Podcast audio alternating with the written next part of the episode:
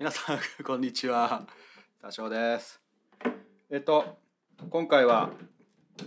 えっとですねお便りをいただいたのでそれの紹介をしようと思います。ありがとうございます。お便りありがとうございます。早速読みます。うんとゆうすけさんからいただきました。ありがとうございますゆうすけさん。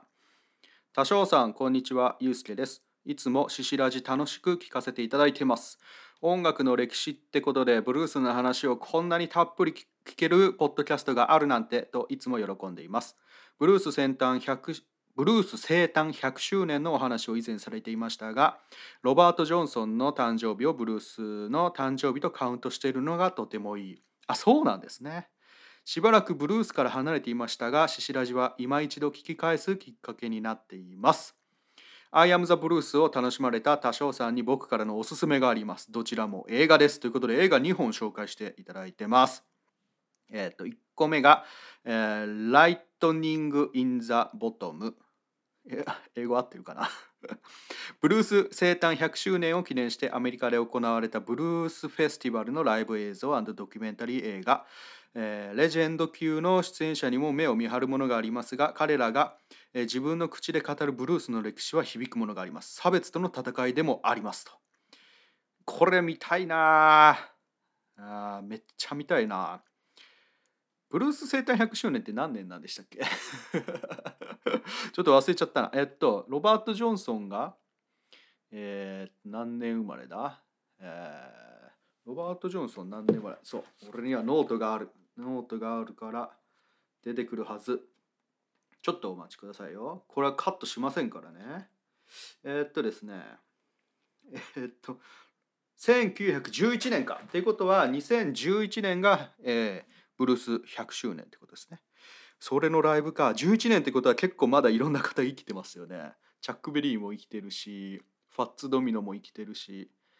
ああいいなこれ映画見たいな。で、えー、2つ目の映画「キャデラックレコード」こっち僕見ました。めっちゃよかった。えっと、ユースケさんの紹介読むと1950年代のシカゴが舞台で、えー、実在した実在したレーベルチェスレコードと所属ミュージシャンたちの物語、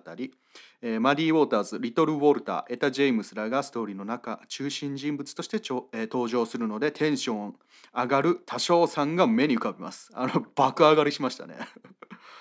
特に僕はエタ・ジェイムスの大ファンなので、えー、公開決定時は大興奮でした。今どこで見られるかサブスク配信わかんないけどご興味あればぜひということで、はい、キャデラックレコードはですね Apple TV の方であったのでレンタルしてみました。めちゃめちゃ良かったですね。なんかもううんうんうんそれ後半で話します はいとにかくえっ、とお便りマジでありがとうございますすげえ嬉しいですゆうすけさんあのベーシストということでいつかねブルースセッションお願いしますようん、いつかお願いします。オンラインセッションとかでもいいんでね。なんか、ブルースっぽい曲作ろうかな。作ったらユうスケさんに弾いてもらおうかな。勝手に言ってますけど、はい、よろしくお願いします。ユうスケさんは、あのいろんなポッドキャストやられてて、えー、代表作が「カニカマ通信」これ言っていいのかな？まあ白地そんな聞かれてないからいいでしょう。あがありますので皆さんぜひ聞いてください。はい。ということでですね後半はそのキャデラックレコードっていう映画を見た感想みたいなのをね、えー、まあちょっともしかしたらネタバレネタバレっていうかねまあ歴史の話なんでネタバレもクソもないんですけど内容にちょっと触れると思いますのでまだ見てない人は見てから聞いてください。ということで後半どうぞ。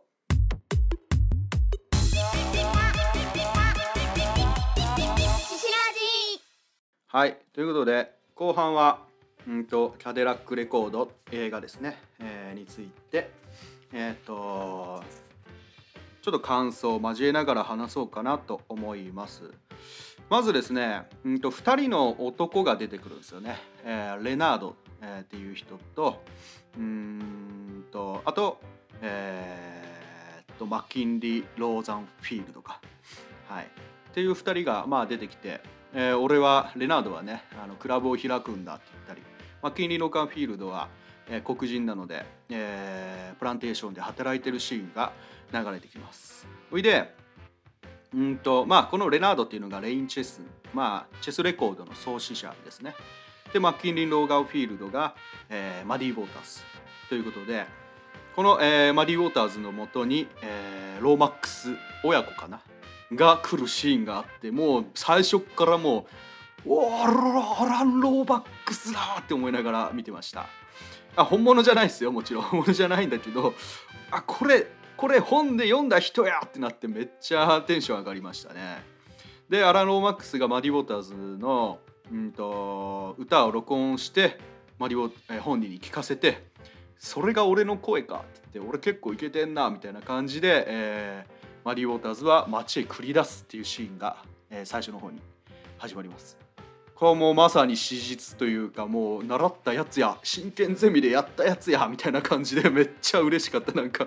うんすげえよかったです。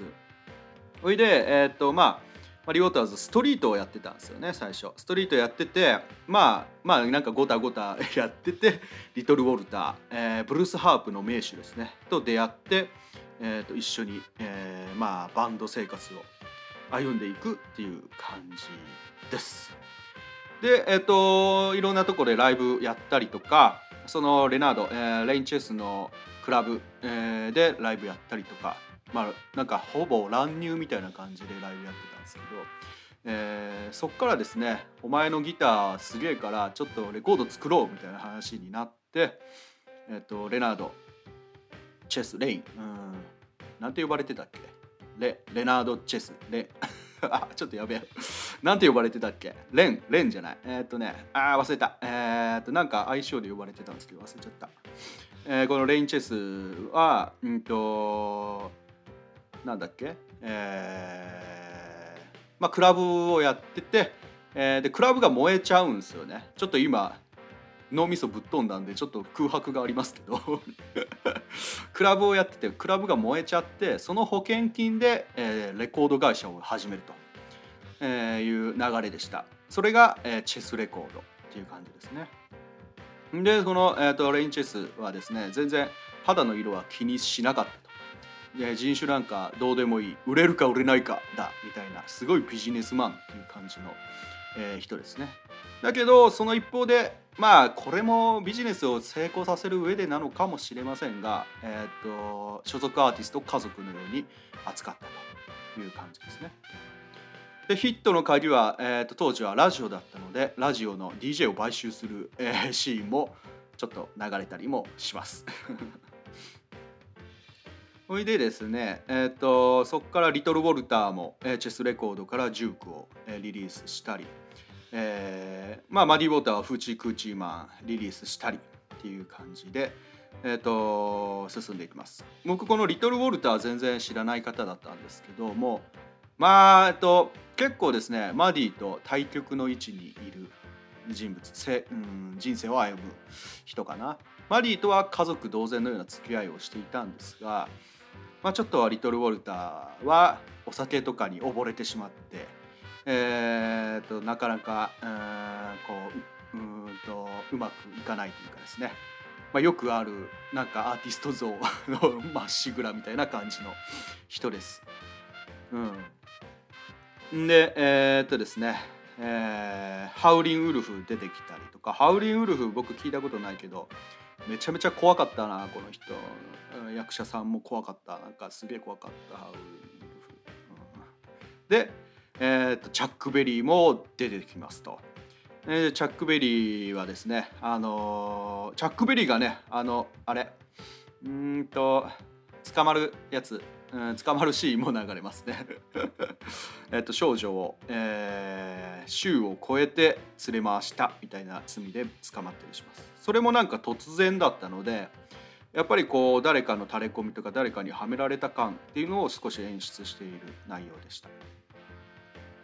それでですねえっとあそうそうそう。ほんでチャック・ベリー出てきてチャック・ベリーはえっとラジオの DJ にですねあれはブルースじゃない。どのジャンルとも言い難いものだって言って俺はこう呼ぶぜロックンロールを聴けみたいな感じで DJ が言ったのが始まりっていうのが、えー、チャック・ベリーの回に言った、えー、話したんですけどそういうシーンも流れてます。これはロックンロールだぞ感じ。で DJ がここでロックンロールとお聞けみんなで盛り上がろうって言っておいおい今あいつみんなって言ったぞ。人種を超えたぞみたいな感じで、えー、盛り上がるシーンもあって、うん、あ当時のこの差別とロック、えー、ブルース、えー、音楽との盛り上がりっていうのがすごく、えー、ひしひしと伝わるシーンでしたね。で、えー、ダックウォー、えー、そうですね。このライブでも黒人と白人が、えー、の席が分かれてたんだけど、えー、もはやそんなものは関係ないと。ダックウォークとかそういう盛り上がる、熱狂を生んだチャック・ベリーのおかげでそれがどんどんどんどん混ざり合ってきたっていうシーンもあります。はい、そして、えー、エタ・ジェームスですね。これはあれですよね。えー、っと、あもうすぐ忘れる。マドンナじゃなくて、えー、マドンナじゃなくて、えー、っと、あめっちゃ有名な人ですよね。あの女優さんがね あの女優というか歌姫ですけど、まあエタ・ジェームスもなかなか、えー、なかなかな人生。ですね。うん。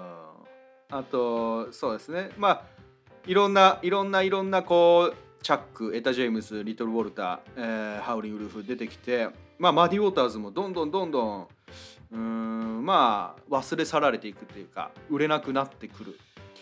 だから、えー、最終的にはエタ・ジェームズとかチャックの金で俺らは食ってるみたいな食わしてもらってるみたいなそういうちょっとうんと劣等感みたいな感じのも感じられました。それで途中からですねローリング・ストーンズ若き日のローリング・ストーンズが出てきたりとか。えー、ですね。で流れていくと。あれなんかすげえざっくりしちゃったな途中から。まあいいか。ほいで、えー、まあえっ、ー、と最終的には、まあ、リボターズももう全然売れねえやみたいな感じで、えー、ぼーっとしてるんですけどぼーっとしてるか知らないけど あのイギリスの方でめちゃめちゃ売れてると。イギリスに来てくれっていう話になってイギリスに飛ぶそしてライブをするっていうシーンが、えー、出てきます。うん、で、えー、まあそれで終わりかな。まあ流れとしてはそんな感じマディ・ウォーターズワニー・ウォーターズとチェスレコード。そしてそのアーティストたちの人間模様を、えーと、描いた流れで、えー、進んでいくっていう感じですね。はい、やっぱりですねうんとめちゃくちゃ面白い。よかった。よかった。めちゃめちゃ良かったです。うんななんだろうな。もうなかなかああいう生き方をできる今じゃないじゃないですか。まあもちろんドラッグとか、えー、女そこら中に作って子供作りまくるとかそういうのはねもうもちろんダメなんですけど。けどやっぱり当時のそのエネルギーっていうか発散させるべき発散させずにはいられないようなエネルギーっていうのがすごく羨ましいなっていうふうに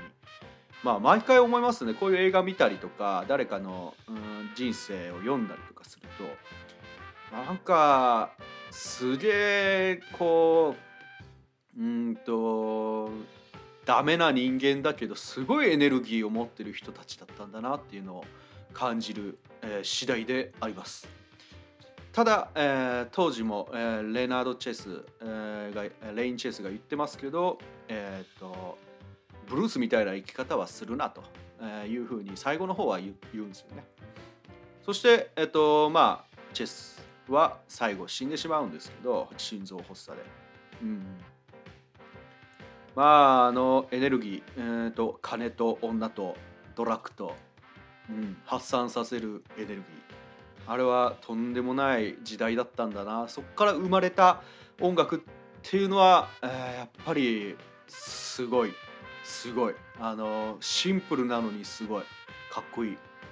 うん、フチクーチーマンっていう、えー、曲がマリオタスにあるんですけどこれ作ったのは、えーウィえー、ウィリー・ディクソンだったかな、うん、作った人はマリオタスじゃないっぽいんですけどすごいシンプルなのにめちゃめちゃかっこいいっていう曲があったりとかするんでうん。羨ましいですよね。あの今そういう曲が響くのか誰か万人受けするのかって言ったらそうでもないんだけどブルースとかね今ブルース作ったって多分売れないじゃないですかけど売れる曲っていうか誰かが求めてる曲の中には絶対ブルースってあるんじゃないかなっていうふうに最近思ったりします。あの前のですね「えっと、I am the Blues で」えっと、誰か忘れたっすけど言ってましたけどまああのブルースは歌えばまあブルースなんだと。だからもうあのもう生きてますよね。あの今の曲にもきっとブルースは生きてるしロックンロールは生きてる。チャック・ベリーもマディ・ボターズも生きてんだなっていうふうにすごい、えーと、思いました「うっせぇわ」とかね「うっせぇわ」とか「夜にかける」とかにも絶対ブルースあの生きてると思います僕は。だからですねうんとちょっとこううん映画を見るとまたこう音楽ってすごいエネルギーの塊なんだなっていうのが、えーと、また感じられたので本当にいい映画を紹介してもらえたなというふうに思いました。まあ、だらだらと喋ってしまうとあと長くなっちゃうのでここら辺で終わろうと思います。ゆうすけさん、いい映画紹介してくれてありがとうございました。他のね、えっ、と、ライトニング・イン・ザ・ボトルとかもぜひ見てみたいので、どっかで探して見てみようと思います。その時はまた感想をつぶやきます。では、ありがとうございました。こんばんは、クリスチャンです。今夜の特集は、ベカフェ。担当は、ザボさんです。ザボです。ベカフェことベースボールカフェキャン中世は多彩なゲストを迎えしてお届けするベースボールトークバラエティのポッドキャストプログラムです。ぜひ聞いてくださいませ。えー、多彩なゲストをおもてなしおもてなしの番組ですねありがとうございましたそれではまたボンソワーレはいクラシシラジオでは皆さんからのお便りメッセージお待ちしておりますえっとこういう感じでですね番組内で読んでいいよっていうメッセージは DM だったりメールで送っていただければ読みますえー、ツイッターではですね、ハッシュタグシシラジ、カタカナでシシラジでつぶやいていただけると感想を読みに行きますので、ぜひよろしくお願いします。そして、えー、番組のシェアもぜひお願いします。もうちょっと聞かれたい。まあ内容的にちょっとマニアックかもしれないけど、えー、きっと これの積み重ねでそのうち面白くなるんで ぜひ今のうちから応援よろしくお願いします。ということで、次回こそファッツドミノ紹介しようと思いますんで皆さんぜひ、えー、お待ちくださいバイバイ